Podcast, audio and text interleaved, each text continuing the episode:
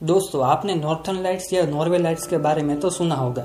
ये ध्रुव प्रदेशों में कुछ बहती हुई नदी जैसा दिखता है, जो कि लाल, ग्रीन या ब्लू कलर का होता है। इसका साइंटिफिक रीजन जानते हैं। सूर्य के क्रोमोस्फीयर में जब बड़ी मात्रा में विस्फोट होता है गैस का तो उसे कोरोनल मास इंजेक्शन कहा जाता है। ये चार्ज पार्टिकल्स पृथ्वी के एटमोस्फियर में पहुँचते हैं। तब पृथ्वी के मैग्नेटिक फ़ील्ड की वजह से ये सोलर विंड नज़दीक नहीं आ पाते पृथ्वी के।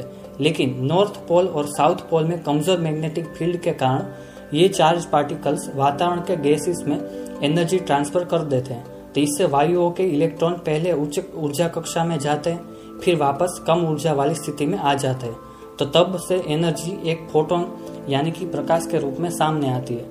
ऑक्सीजन के इलेक्ट्रॉन ग्रीन लाइट और नाइट्रोजन के इलेक्ट्रॉन रेड लाइट का निर्माण करते हैं। तो ये पूरी घटना है अरोरा या फिर नॉर्थर्न लाइट्स की।